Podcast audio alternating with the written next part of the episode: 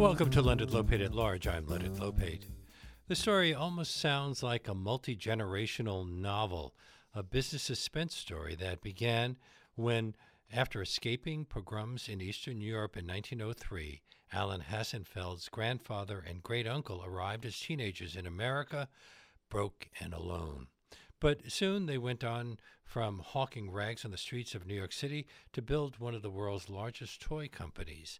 G. Wayne Miller tells the story of the Hassenfeld family and the ups and downs of Hasbro in the latest of his 17 books, Kid Number One, Alan Hassenfeld and Hasbro, published by Stillwater River. Mr. Miller is also a filmmaker, a podcaster, and a staff writer at the Providence Journal, and I'm very pleased to welcome him to our show now. Hi. Hi, Leonard. Thanks for having me.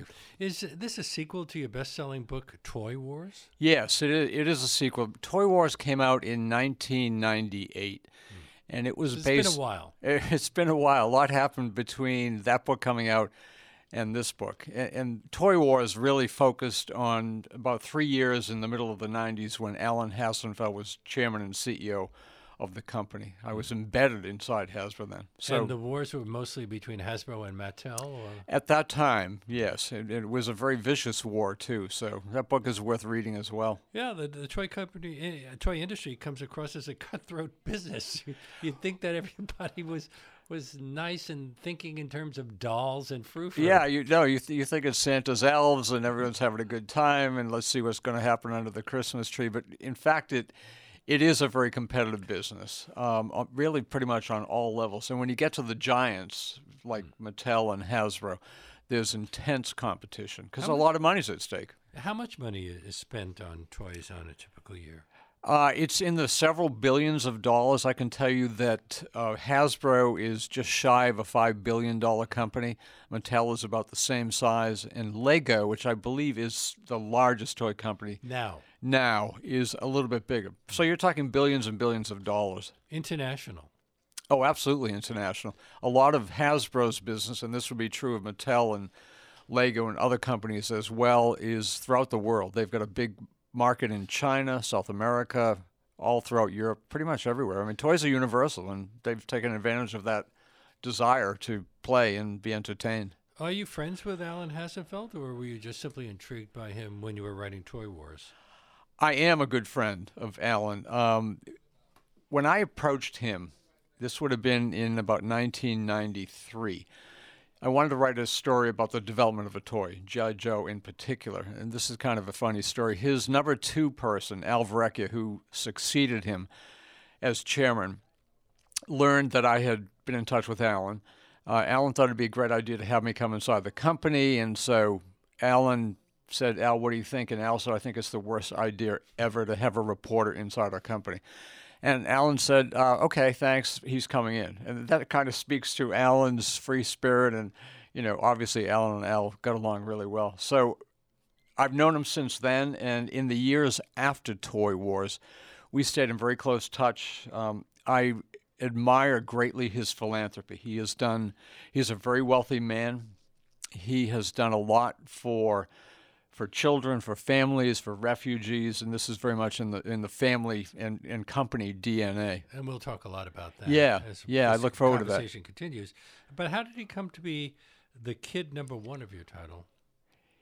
Well, he he was born in 1948, mm. four years before Mr. Potato Head mm. came out, and that was the first. It's still in the Hasbro line, Mr. Potato Head. It's a great toy and he um, he likes to joke that he came, you know, a couple of years before Potato Head, but you know they must have mixed up the delivery at the hospital. So he he's always had sort of this playful aspect to his personality. But he came into the company when his father Merrill was the chairman and the president, and then Merrill died, and his brother Stephen, who died in 1990, uh, 1998, 1989 rather, died of AIDS. AIDS. Yeah, he did. Uh, very tragically, uh, he died here in New York City, actually, and, and there's a Hassenfeld hospital named for him. Um, so Alan had always been the number two in that scenario. Stephen had taken Hasbro into the Fortune 500. He had engineered the the the uh, acquisition of Milton Bradley, which brought all kinds of great games and titles into the company. And he was truly a marketing genius and a And Alan had never intended or wanted to run the company. I mean, he'd done a great job as the number two person, but he, that was the way it was supposed to be. He didn't even want to be the number two person. He did. He didn't want to enter the family business. Initially, no, he did not. When he came into the family business in the late 1960s, when he was still a college student, and he came in uh, on a summer job. Stephen offered him a, an opportunity to go to Japan, where they were sourcing GI Joe heads at the time. This would have been 1968, 69. And Alan, who you know, he wanted to be a novelist. He wanted to travel the world. He wanted to write poetry. He he did write poetry. It wasn't very good poetry. He never wrote a novel. And so, opportunity as a young kid to go to Japan. Hey, he took it.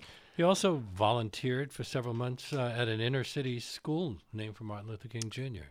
He did, and that was in Providence. Um, back, obviously, here in here in the states, Providence, Rhode Island. Mm-hmm. And that was a really eye opening experience for him. It, it, began to, to form his uh, empathy and, and affection and concern for, for marginalized and disadvantaged populations, and, and not simply of color, but also in terms of education and income level uh, and zip code, too. I mean, the, if you look at the list of causes he and Hasbro but have you know supported over the years, it's all of that and more.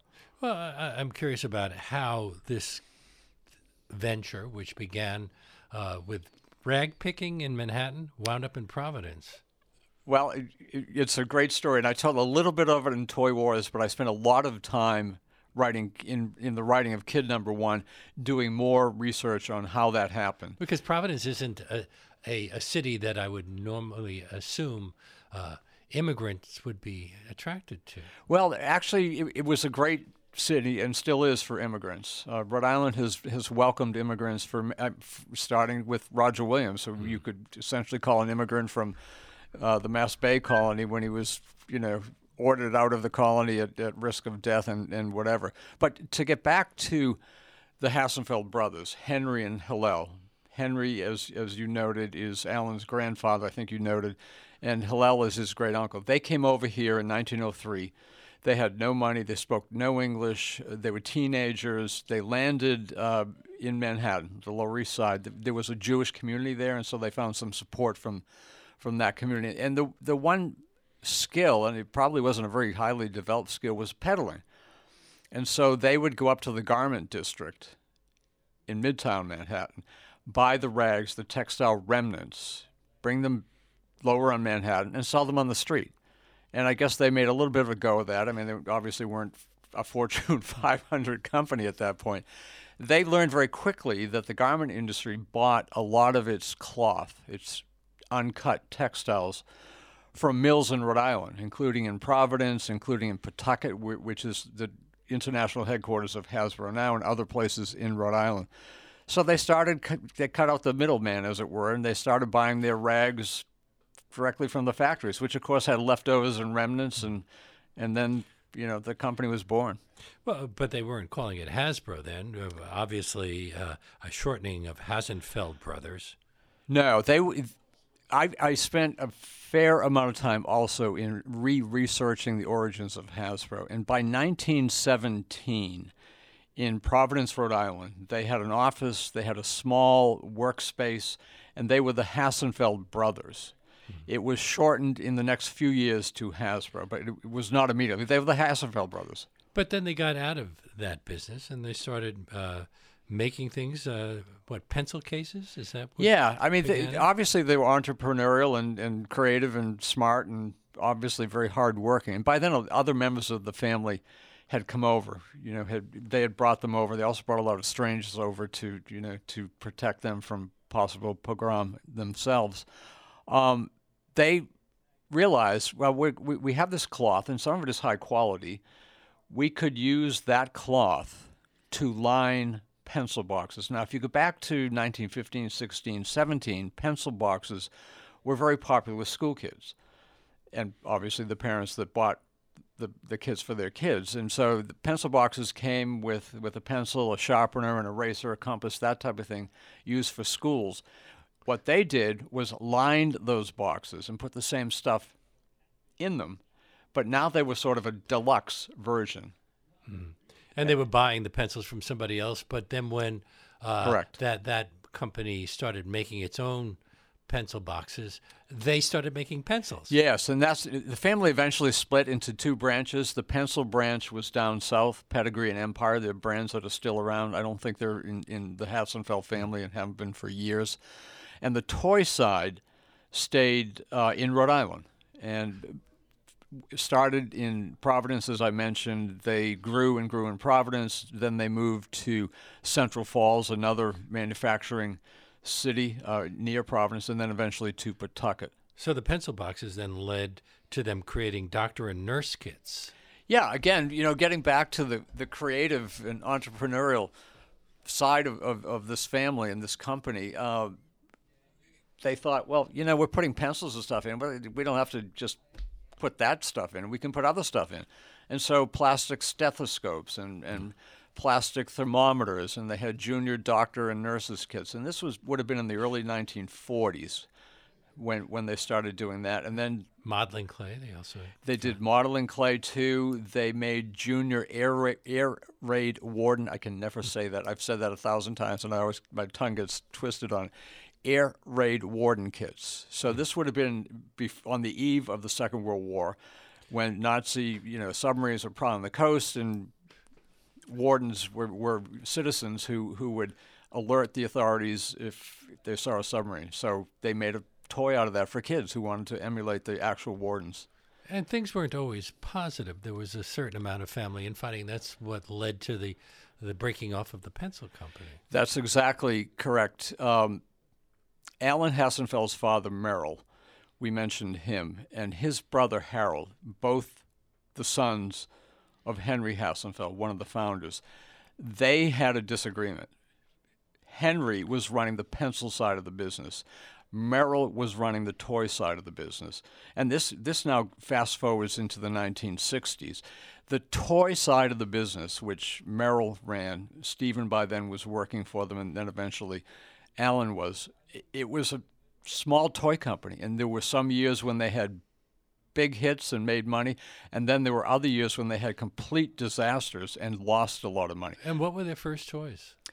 Uh, the first major toy that that had the toy side had Merrill side had was Mr. Potato Head. There were other toys prior to that, but Mr. Potato Head came out in 1952. They For, bought it from somebody, a guy in Brooklyn. Yeah, yeah, a guy in Brooklyn by the name of George Lerner. He had tried to sell it to Marx and Ideal and all the other big companies of, of the time, much bigger than Hasbro. Those companies are long gone, and they kind of went, well, you know, I, I don't see it. So they took it to this small little toy company in Rhode Island, and Merrill said, "Hey, that's pretty cool." It was the it, it was a hit right from the start. It was the first toy advertised anywhere on the planet on television, and that began a long association of Hasbro with TV and movies and Hollywood and animation and the like. And animation and the like. And you know, if you've seen Transformers or any of these, you know, blockbuster franchises, you see where that all led led. The original idea was to use real potatoes, Mr. Potato Head. yes, it was. it was. You you got plastic parts. You know, you got a nose, you got an ear, a couple of years, three years, four years, whatever. You got a pipe. They eventually dropped that when smoking was was confirmed to be so harmful. But you had to stick these parts into an actual vegetable. You could put it into a pepper. A sweet potato. In fact, one of the kids was named Sweet Potato when they broadened the line, or a potato two things were bad with that model. One was kids are kids, so they're playing with potatoes and they get lost on the couch, or you know, and they smell. Uh, there were three things. Two, this was the post-war era, and a lot of parents thought this is really wasteful, like using food as a toy. We can't do that. And the third thing was these plastic parts were sharp. They had to be sharp to be inserted into a vegetable. Uh, you could even put it into an orange or a mm-hmm. lemon and kids started stepping on them and, and getting cut. And so uh, Merrill pretty quickly realized, okay, that's not good. My guest today on Leonard Lopate at Large on WBAI New York is G. Wayne Miller, whose latest book, his 17th, is Kid Number One, Alan Hassenfeld and Hasbro. It is published by Stillwater. Uh, now, I guess the the Mr. Potato Head is pretty famous. People will recognize that name no matter what their age. What about GI Joe? How did it become such an uh, a what word do I want to use? Emblematic part of American culture. Was it intended as a, a doll for boys? It was intended, and that was a very revolutionary idea, as you might imagine. There were lots of army toys that were on the market then. You know, the, li- the little plastic soldiers you've seen, some of them are still made. There were metal tanks and, and whatever. Uh, but let me set the stage for that story because we were talking about hits and misses and why the pencil side of the family down in Tennessee, which had steady, even growth and year to year made money, but never had to worry about like a big pencil hit and a big pencil failure. It just wasn't the nature of the business.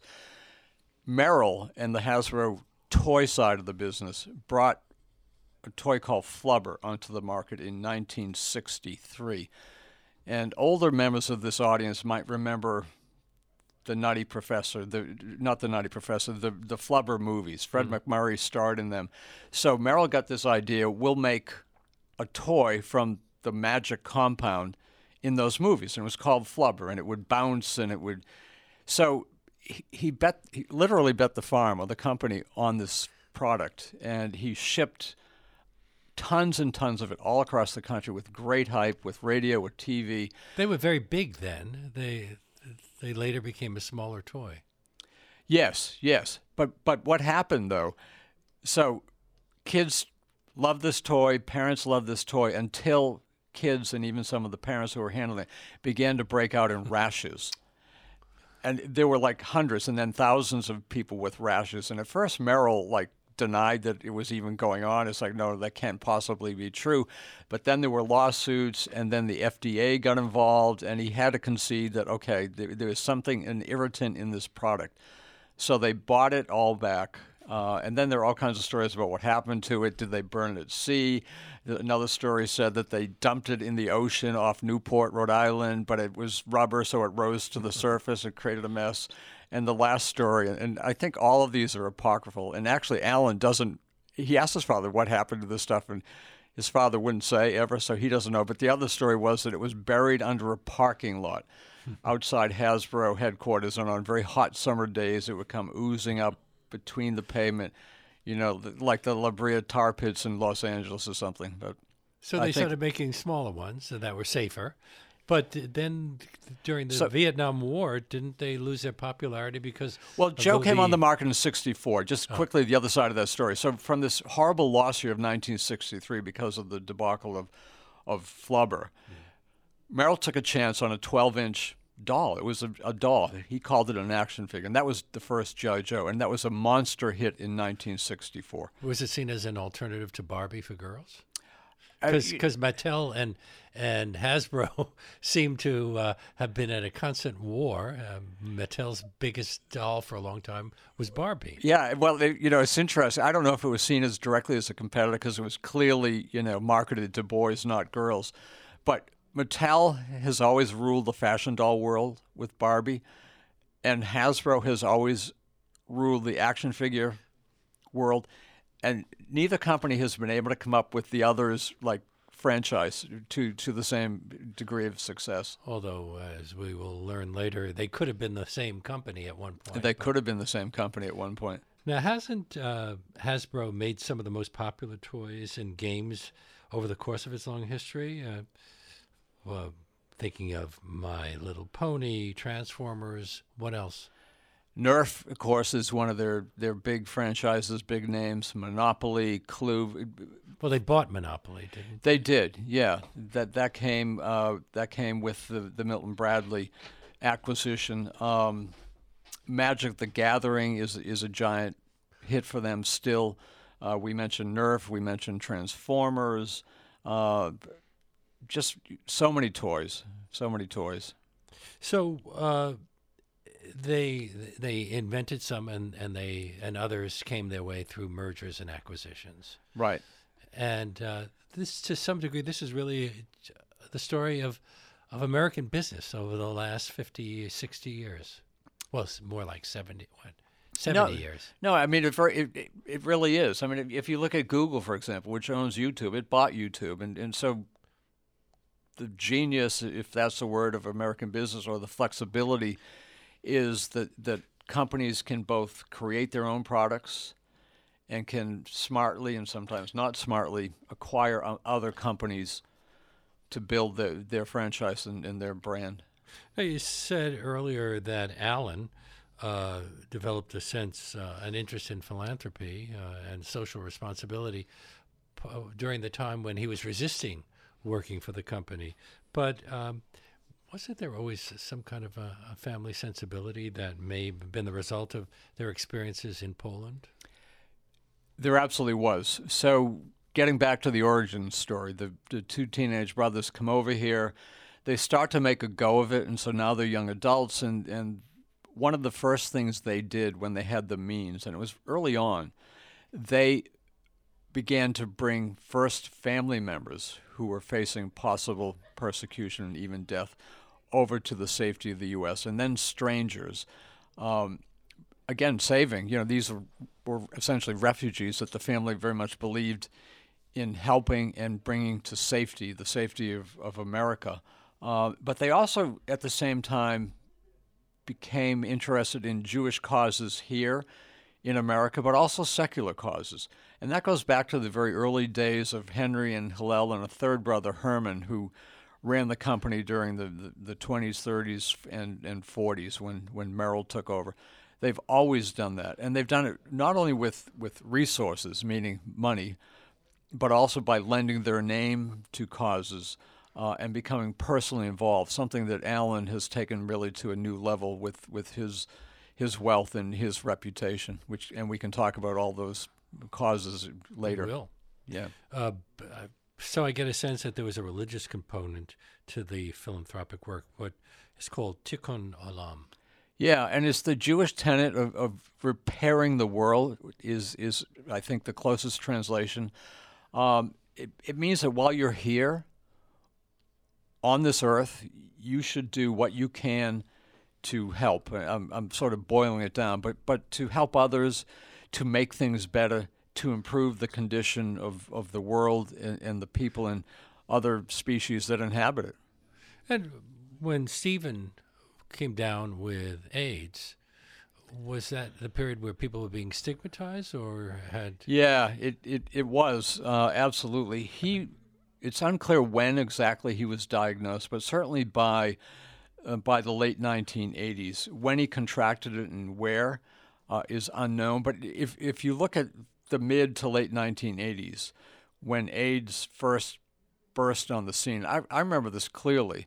Uh, reading headlines. This is before the internet age, and, and when when Rock Hudson, you know, revealed that was really what broke it open in terms of public awareness. But the disease had been around before that. Doctors were identifying it. They didn't know what what it was. First, they thought it was a Haitian male disease. Then they then started then it, calling it the gay disease. The gay bowel syndrome. They began to call it, and so it, it was a time of, of misunderstanding, a, a, time of fear. I mean, this I guess probably a parallel with the coronavirus uh, today. Well, well today uh, it still uh, is a, a problem, mostly through HIV drug use.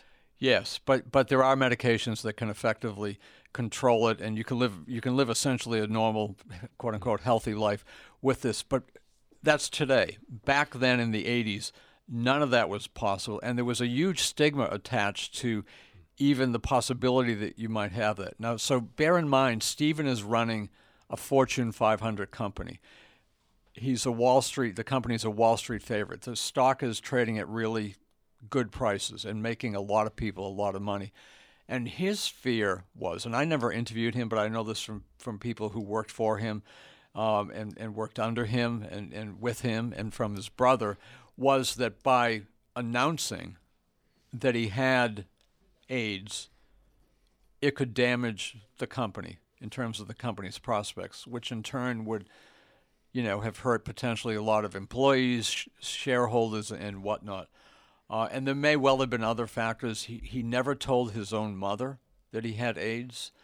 Uh, and, and so he, he died quietly in 1989. He was at the last annual meeting of the company was that spring in 1989, and he looked frail and fragile, and there were all kinds of rumors about what he might have, and but the company never confirmed it. Had Alan already taken over? No, he didn't take over until after Stephen died. And you know, was he reluctant because he had been reluctant earlier, or had he already made? he he was reluctant. Um, and and just as an aside, Toy Wars was the first time in print that it was acknowledged what he what Stephen had really died of, Mm-hmm. and AIDS. And um, I'm sorry, what was the question? I was I'm thinking. no, I was, of- thi- I oh, was thinking about Alan taking over at that point. Uh, he was he was kind of forced to take over because he was the next in line. Well, he didn't have to take over. And, and there's a scene in Toy Wars and, and also in Kid Number One where Stephen dies in this city. His body is sent to Providence, Rhode Island, where his service will be in a synagogue on the east side of Providence where the Hassenfelds lived. And he was lying in his casket the night before. Um, and Alan spent the night with his brother, the only person in that room. A very poignant, poignant scene. And he asked his brother, What should I do? Should I take over? What do you want me to do? And Stephen somehow conveyed to him, or Alan believes that he conveyed to him, the answer yes, you should. And until that point, Alan wasn't clear what he would do. I mean, obviously losing his brother was was a tragedy. There was a degree of shock and, and whatnot. There was a degree of self doubt. Can I run this company? You know, the the kid brother, not the kid brother, the older brother is the, the marketing genius. I've been number two. I've given myself this nickname, Kid Number One, because I've got a more playful side to me. Um, and there were there were stockholders and even members of his own board who were really, it was like, are you kidding me? You, you know, Alan's a great guy and he's been a good number two, but he can't run this company. I mean, look at the way he dresses: penny loafers, no socks. He's got a scarf on all the time. He wears these rubber bands. What's that all about? And what was that all about? he his first love it was a, a girlfriend he had when he was a teenager and spent um, he spent a winter it was a, a summer in australia in in australia helping disadvantaged kids and his girlfriend went with him. And it was a, another one of those learning experiences for him such as the one we talked about before.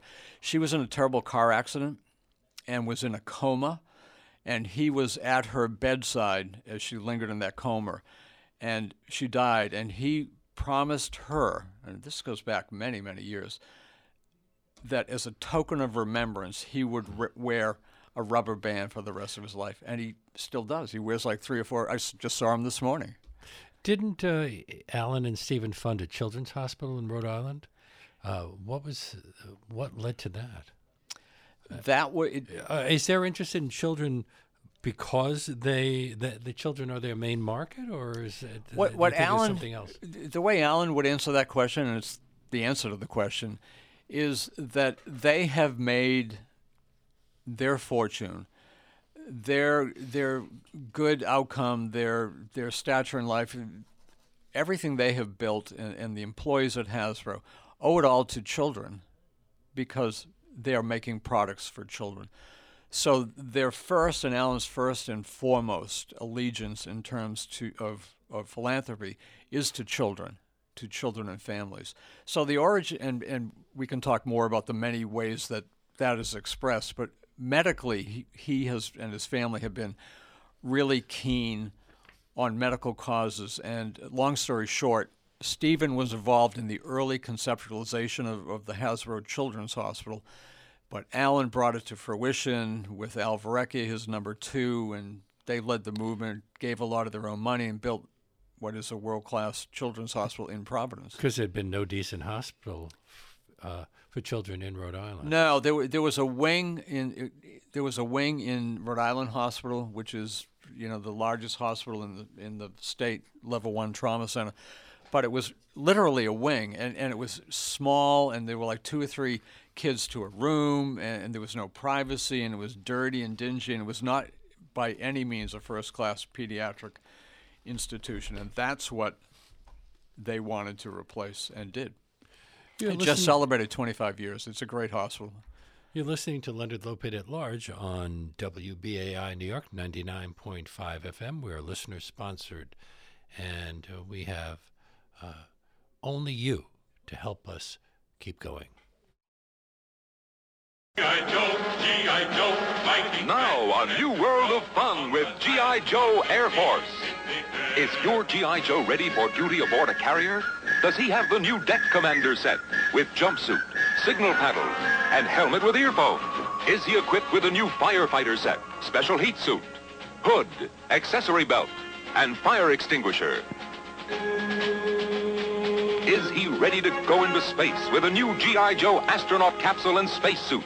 Silver uniform, space helmet, communications cord.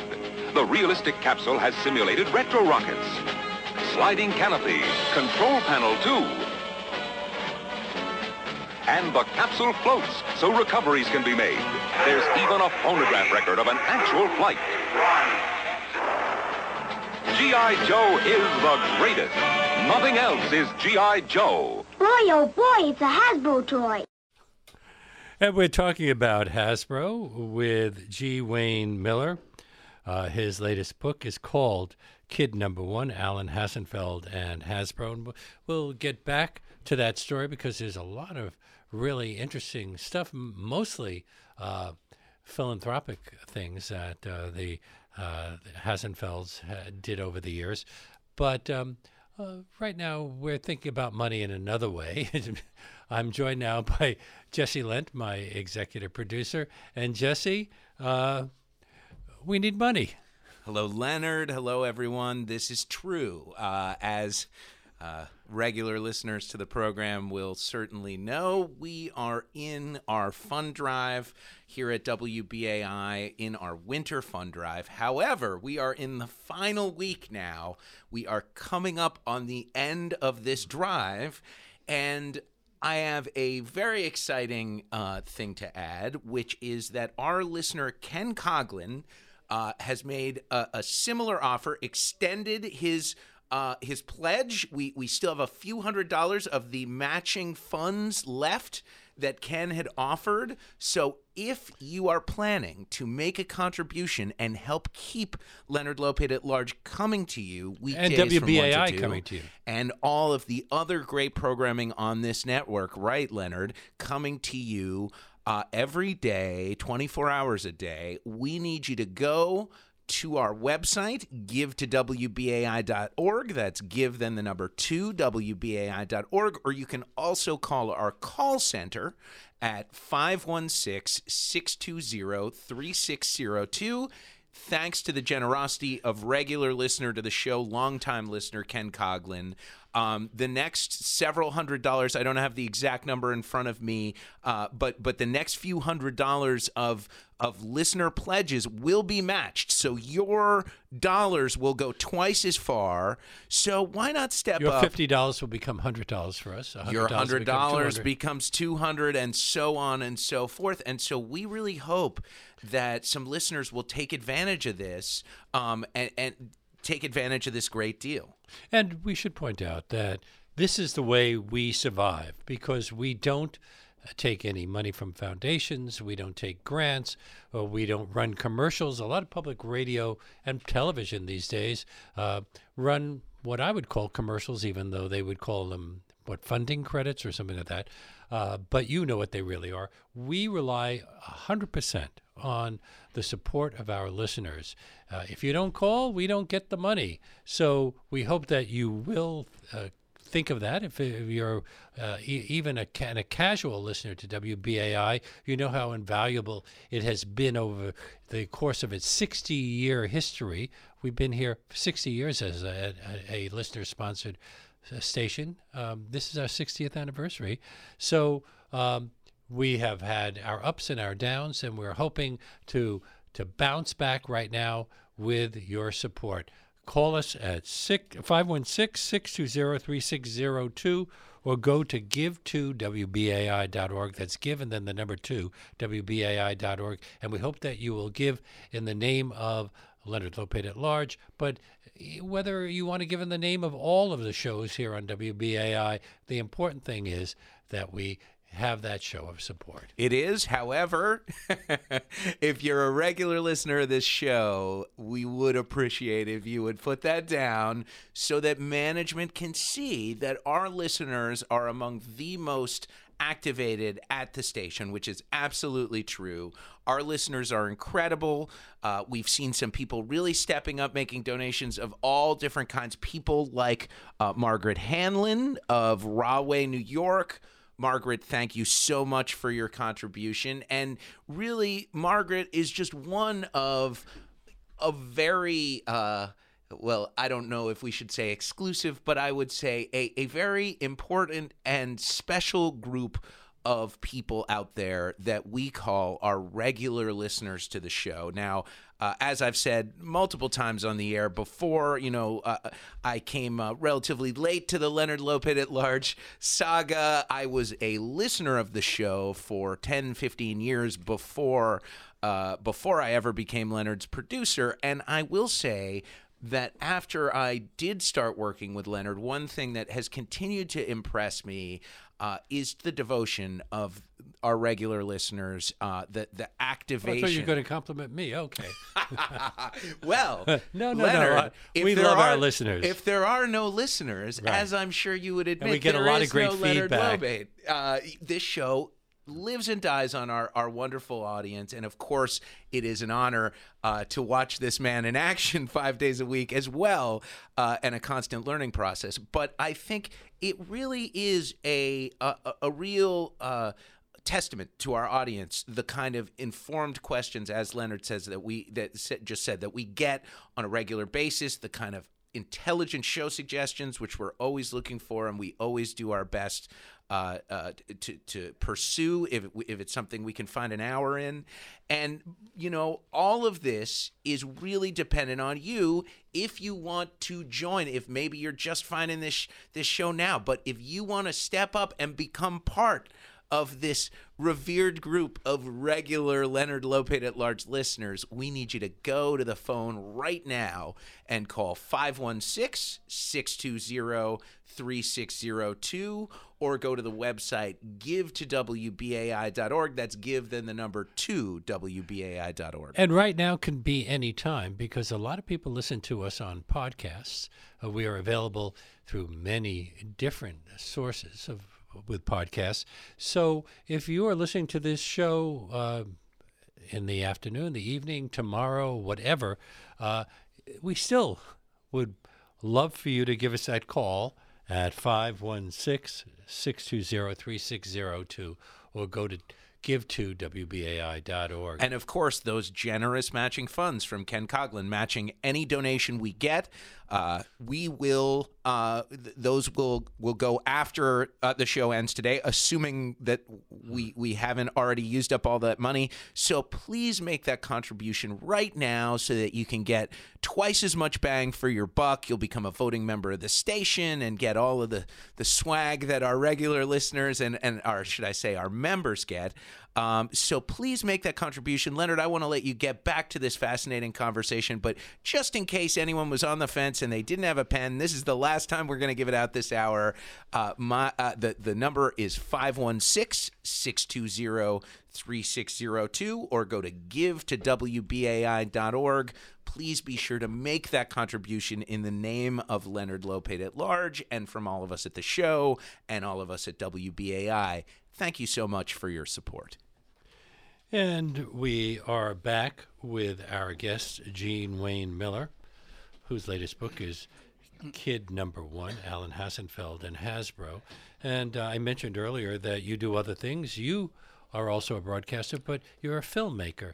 And the Hasbro story uh, is intertwined with film, including some pretty famous filmmakers.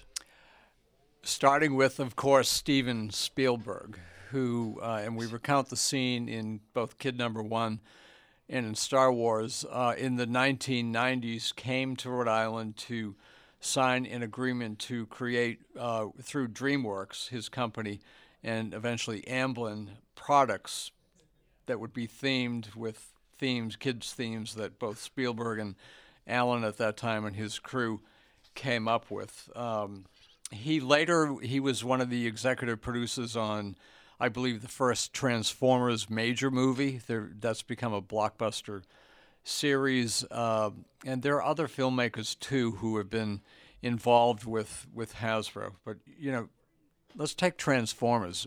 That began in in the 1980s. Came into the Hasbro fold. Steven did something with it. Alan did something with it. But under the present CEO, Brian Goldner, who serves as executive producer on this franchise, they have created this blockbuster, blockbuster franchise, you know, both domestically and globally. And there have been several films. They do not produce Toy Story, but their characters, uh, including Mr. Potato Head, are featured in the Toy Story franchise, including Toy Story 4, which recently came out and uh, won an Academy Award recently. But didn't Pixar want royalties from Hasbro because They did, and when that came to the attention of Potato Hasbro, Head in them? when, when that came to the attention of Alan, it's like, hello, this is our toy. You you're welcome to use it, but uh, no, we're not going to pay you to use our toy. If anything, you would pay us to use our toy, and that didn't happen. But um, he gave them the permission to use uh, Mr. Potato Head, and that's a great franchise, by the way, for for kids and, and grown up kids as well. And then there's also SpongeBob, Pa- SpongeBob, SpongeBob, Bob. Bob, whatever. Yes. whatever is. SpongeBob, yeah, thank you, thank you. That has not really been a big one in their line. Uh, it, you know, it has. because everybody knows about it. Yeah, but they haven't had a big piece of that action. Star Wars, they have a license for Star Wars. That's been a huge part. But didn't people object to uh, SpongeBob's purple bag? No, that was a different toy, and that uh, I'm blocking on the name of that toy. Uh, Tinky Winky was was the name of that toy. It was a British toy line, and Jerry Falwell saw that as evidence of a gay conspiracy in the toy world. Uh, to which Alan basically said, "Really? Are you kidding me, Jerry? You know." But he was he was on the Today Show. Jerry Falwell was claiming it was Teletubbies. That was the mm. line, and but Tinky Winky was the character with with the pink handbag, and it was you know it's it's crazy what people glom onto and see in in products and in life, and we could go down the whole conspiracy rabbit hole, but mm. that's not what we're talking about didn't today. didn't Spielberg weigh in when Mattel attempted to take over Hasbro? He did. He wrote yes, and, and it was a hostile takeover attempt. This was on Alan's watch, and uh, John Amerman, who was the chairman and CEO at, of Mattel at the time, had had a conversation with Alan a few months prior to this hostile takeover attempt. You know, maybe someday we ought to get our companies together. You know, Mattel and Hasbro, how mighty that would be, what a giant company, and, and so forth and so on. Alan, you know, said, well, you know, we'll give it some consideration, but it wasn't anything he really wanted to do. The cultures didn't fit. You had the Western California, the Western and California Mattel company. You had an East Coast toy company that had a very different culture in terms of family and and whatnot. Um, and so Amerman surprised Alan Hassenfeld one morning when he came back from winter vacation in Thailand with a hostile takeover fax. This was back in the days of the fax. And Alan fought that uh, and objected to that. And he enlisted, getting back to Spielberg, the support of Spielberg, who wrote a very public letter saying, you, you know, I'm paraphrasing here now, but saying, come on, you've got to be serious here. We support Hasbro 100%. What are you doing, Mattel? And it was it was influential in, in, in the tide actually turning. And, and eventually, and this is a very soul searching time for Alan. But it's a nice, it's nice to have Steven Spielberg on your side. It is, but you know, he, the, uh, Alan's relationship with his mother is, is one of the sub themes of the book, and it's been a, it was a curious and interesting relationship, sort of a love and not hate, but a love and like, are you kidding me, mom, type relationship. But when when Sylvia Hassenfeld, who was Alan's mother, heard about the money that Mattel was going to offer Hasbro for this takeover attempt, it was a lot of money and Alan said, "We're fighting this. We're not doing it." Her quote to him was, "quote Did I take the wrong baby home from the hospital?" and, and just one little personal note, because uh, we're not here to talk about you know technique or or craft, but but I will on this one thing. As I mentioned earlier, Toy Wars was the first time publicly in print anywhere that it was confirmed that Stephen had died of AIDS. Mm-hmm. Now, I had interviewed Sylvia prior to the book coming out on a lot of things. She gave me a lot of good background information, some of which I saved and used in Kid Number One. When that book came out, and I ran, I ran this passage by Alan. Just, I, Alan, I want you to be sure you're okay with it. And he was. He said, It's time finally that the truth comes out.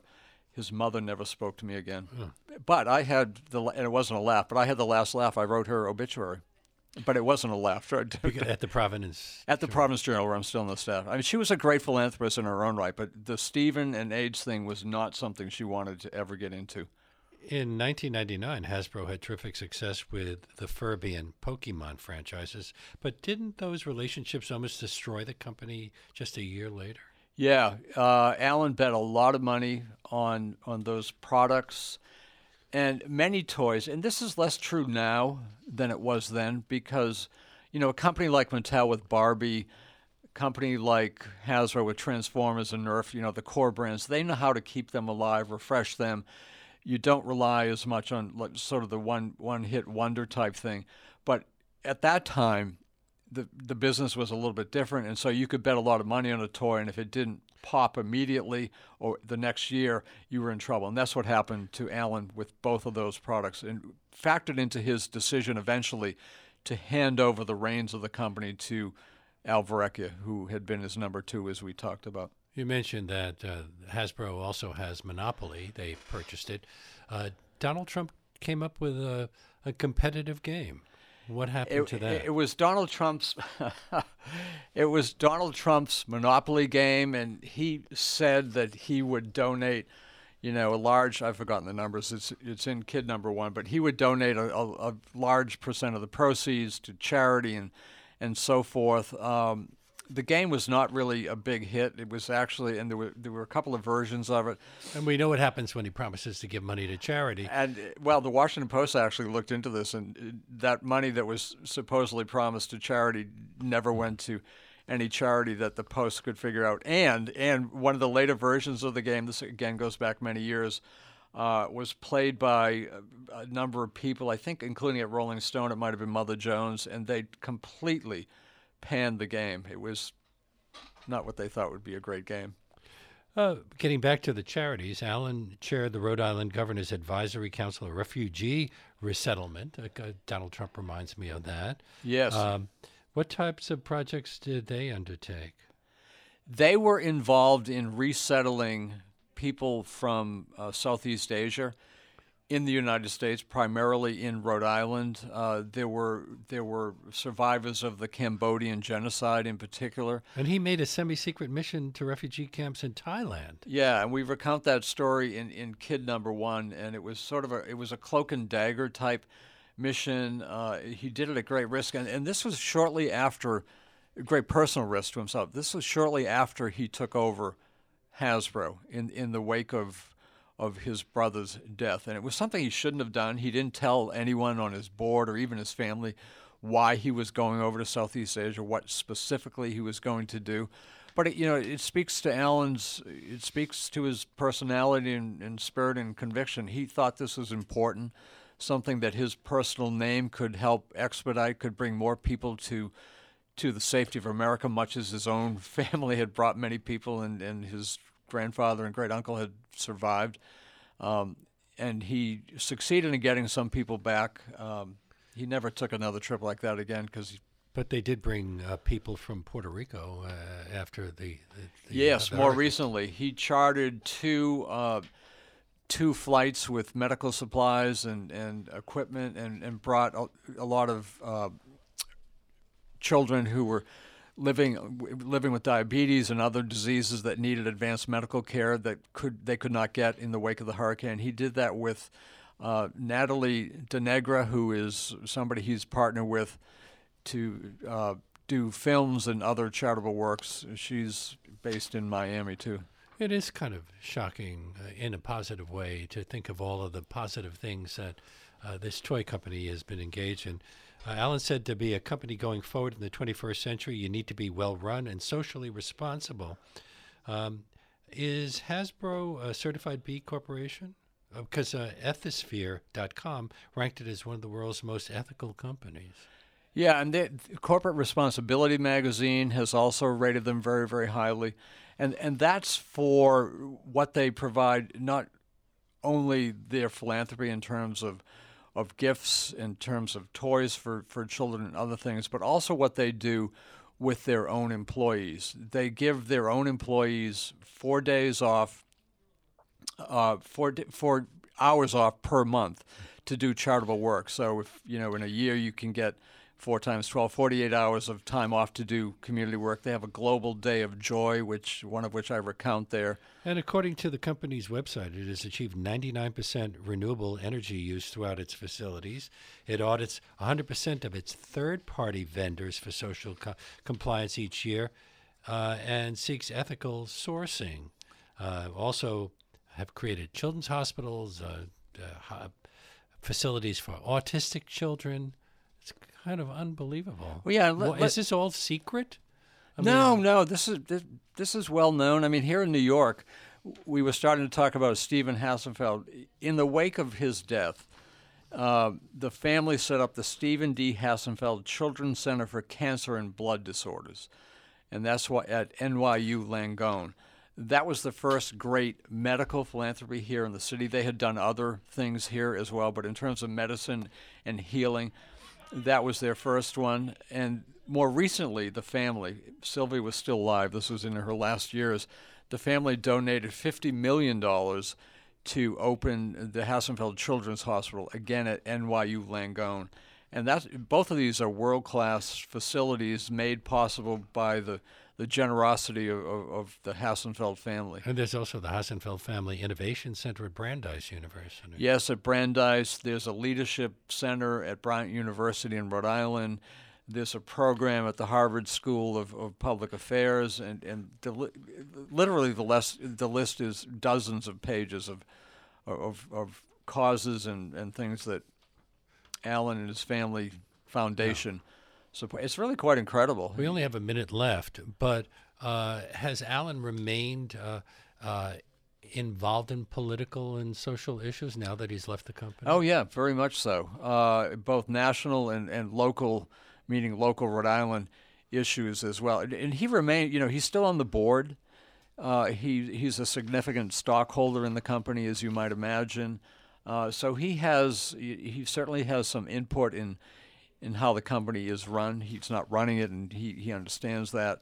Um, he's still a very viable force, both in the company and politically. And I should mention that you're, uh, as I said earlier, you're a filmmaker. You made a film called On the Lake Life and Love in the Distant Place, which tells the story of the tuberculosis epidemic in America in the 1900s and then globally. Um, so you're a kindred spirit. Yes, and I, I want to. I just want to mention one more thing. I'll do very quickly. I co-host and co-produce a national PBS show called Story in the Public Square, storytelling and public policy. It's in this market. It's everywhere in the country, and it's Sirius XM radio too. So I guess I am kind of a kindred spirit with, with Alan. G. Wayne Miller, his latest book, Kid Number One, Alan Hassenfeld and Hasbro, published by Stillwater River. It's been a great pleasure. Leonard, thanks so much. Enjoyed coming here. And that brings us to the end of today's show. Special thanks to Susie Stoltz who produced this segment. If you're new to our program and you like what you've been hearing, you can access past shows streaming on demand at WBAI.org. We're also available as an iTunes podcast. And don't forget to check out uh, Leonard Lopate at Large on Facebook and Twitter, and our website, leonardlopateatlarge.com, where you can find links to all of our past shows and leave your comments. We're preempted tomorrow for special WBAI Fund Drive programming, but we hope you'll join us on Wednesday when Linda Shelton and Ronald K. Brown of the Joyce Theater Foundation will discuss the 35 year anniversary of their production, Evidence. We'll see you then.